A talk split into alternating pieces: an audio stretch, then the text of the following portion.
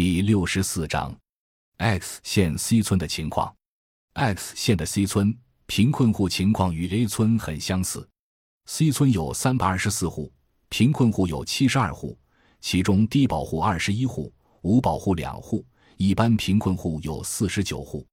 调研期间，村委会办公正在对新增2户低保户进行公布，这样低保户就变成23户，贫困户为74户。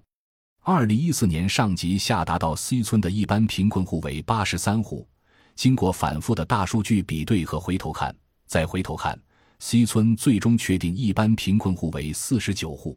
按 C 村村支书的说法，这49户一般贫困户的人均收入都远远超过了国定贫困线。X 县的扶贫办法与 T 县几乎是一样的，唯一不同的是 X 县有光伏扶贫项目。国家开发银行为每个一般贫困户提供5万元贴息贷款，由县里统一组织将贴息贷款集中到县光伏发电公司，公司每年给每个一般贫困户3000元分红，实际上是间接给一般贫困户分钱。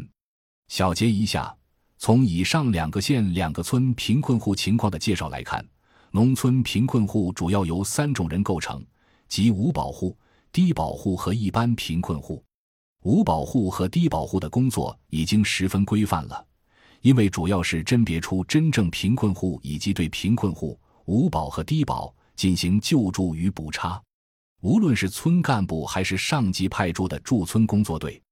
或县乡两级，都几乎没有在无保和低保上花费功夫。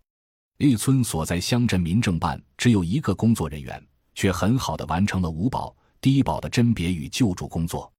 需要说明的是，2016年，国务院关于进一步健全特困人员救助供养制度的意见（国发2016-14号）规定，城乡老年人、残疾人以及未满16周岁的未成年人，同时具备以下条件的，应当依法纳入特困人员救助供养范围：无劳动能力、无生活来源、无法定赡养、抚养义务人或者其法定义务人无履行义务能力。农村无保户从此纳入到特困救助制度中。相对来讲，精准扶贫工作耗费了基层大量时间与精力和资源，效果却不够好。为什么？感谢您的收听，本集已经播讲完毕。喜欢请订阅专辑，关注主播，主页更多精彩内容等着你。